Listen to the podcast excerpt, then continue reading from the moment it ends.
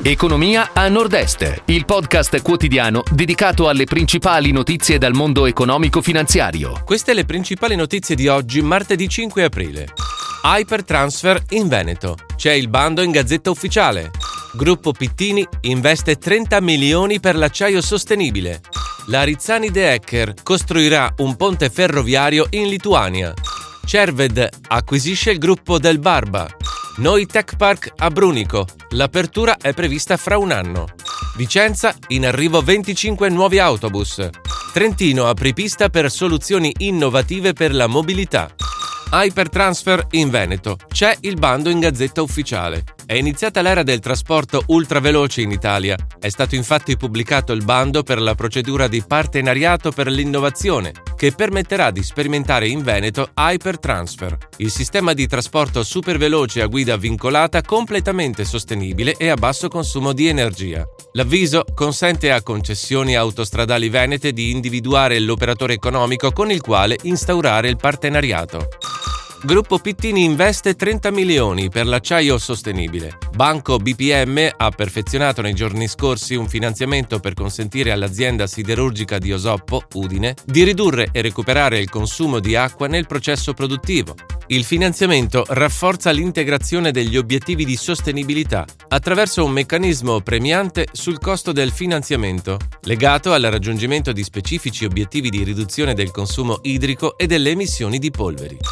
La Rizzani De Ecker costruirà un ponte ferroviario in Lituania. La società friulana realizzerà il ponte più lungo degli stati baltici. Stanno proseguendo infatti i lavori per realizzare il tratto di Rail Baltica in Lituania. L'obiettivo è di creare un servizio di trasporto passeggeri e merci e migliorare i collegamenti ferroviari tra l'Europa centrale e settentrionale.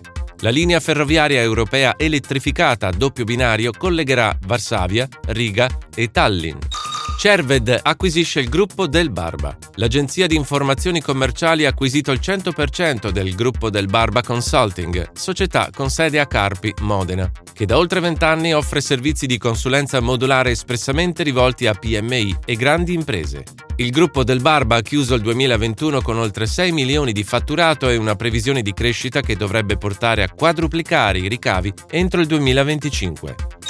Noi Tech Park a Brunico. L'apertura è prevista fra un anno. Il nuovo centro dedicato alla mobilità sostenibile sarà pronto il prossimo anno e sorgerà su una superficie di 6.000 m2, strategicamente posizionato nel cuore della Valpusteria, dove il distretto automotive concentra moltissime delle sue imprese. Vicenza in arrivo 25 nuovi autobus. Cassa Centrale Banca ha siglato un accordo con Società Vicentina Trasporti per un finanziamento di 10 milioni di euro volto a sostenere il piano di investimenti nel periodo 2022-2026. L'obiettivo è realizzare soluzioni di trasporto pubblico locale più sostenibile sul piano ambientale, compreso l'acquisto di 25 autobus a basso impatto ambientale per il servizio urbano di Vicenza. Trentino apre pista per soluzioni innovative per la mobilità. Assieme al partner Autobrennero, il Trentino è un territorio che fa da apripista nel campo delle soluzioni innovative a basso impatto ambientale per i trasporti. Lo ha sottolineato Maurizio Fugatti, presidente della provincia autonoma di Trento. Tra gli obiettivi, far diventare la 22 la prima autostrada green in Europa, collegare la circonvallazione ferroviaria di Trento con il tunnel del Brennero, elettrificare la Valsugana e la digitalizzazione della pubblica amministrazione. Si chiude così la puntata odierna di Economia a Nord-Est, il podcast quotidiano con le principali notizie dal mondo economico e finanziario.